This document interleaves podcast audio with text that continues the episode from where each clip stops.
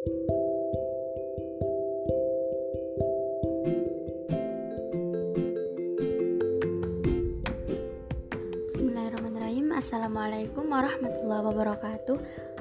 Ya teman-teman pernah nggak sih kalian tuh menghadiahkan Al-Fatihah buat diri sendiri? Jika belum, lakukanlah mulai hari ini.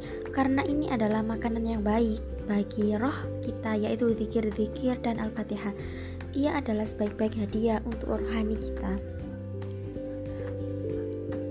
Cara mengamalkannya gimana sih? Setiap pagi, ya apabila kita bangun tidur itu beri salam pada diri sendiri dahulu.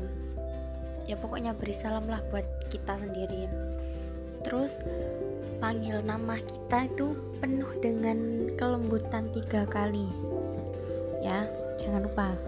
Dan yang terakhir sentuh dada kita, dada kita dada kiri dada dada kiri kita yaitu jantung. Ya sambil mengucapkan alhamdulillah. Dan yang terakhir gini. Kamu kamu bilang gini aja. Aku hadiahkan Al-Fatihah ini untuk diriku sendiri, lahir dan batinku. Ya Allah, jagalah hambamu ini, lindungi hambamu ini, berikanlah hamba rezeki yang melimpah seperti air sungai mengalir tiada henti. Amin ya Allah. Lalu bacakan surat Al-Fatihah satu untuk satu kali, satu kali untuk diri kita sendiri.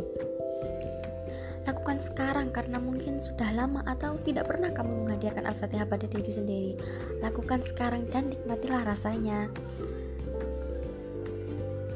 Sampaikanlah ilmu ini kepada orang lain, semoga ini menjadi ladang pahala bagimu di akhirat.